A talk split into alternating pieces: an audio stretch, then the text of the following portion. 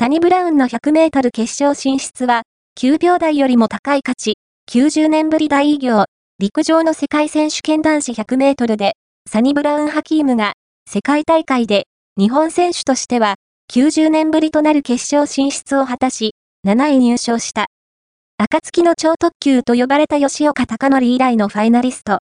その価値は、条件で左右されるきゅうびょうだいより高いと言われ、陸上史に残る大偉業なのだ。